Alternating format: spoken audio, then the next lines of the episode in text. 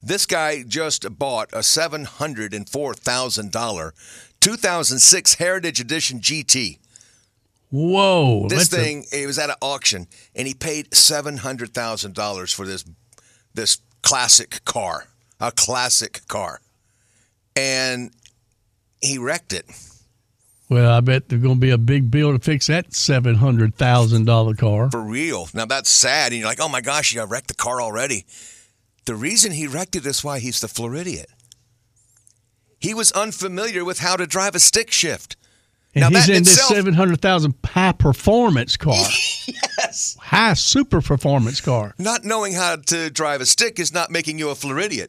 Buying a $700,000 car that has a stick shift in it, Is an idiot. thinking you can drive it, Yeah. he crashed the car. He told the police he was unfamiliar with how to drive a stick shift Yeah. Well, I think he's probably got enough money to fix it.